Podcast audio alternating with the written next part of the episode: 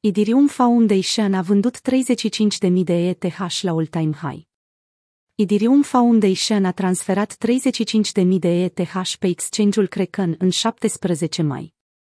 Fundația Idirium este o organizație non-profit dedicată sprijinirii Idirium și a tehnologiilor adiacente.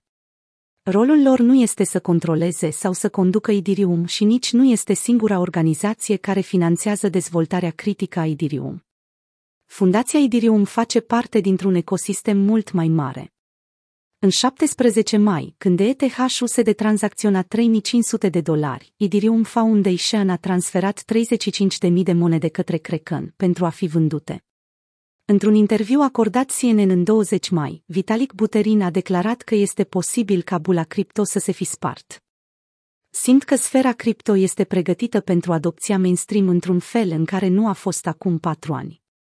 Cripto nu mai este o jucărie, este o parte semnificativă a noii lumi care se creează. Asta înseamnă că trebuie să trecem la nivelul următor și să continuăm să muncim din greu pentru a transforma cripto în ceva bun și valoros pentru omenire. Prezentatorul îl întreabă pe Vitalik dacă criptomonedele sunt momentan într-o bulă. Aș zice că da, dar acest lucru nu vine împreună cu o predicție legată de perioada în care bula se va sfârși. Motivul pentru care cripto este atât de interesant este pentru că le permite grupurilor mari să coopereze și să facă mișcări unanime pe aceeași platformă. Vitalik Buterin, cofondator Idirium Nu e prima dată când Idirium Foundation vinde monede. Idirium Foundation încă deține 394.787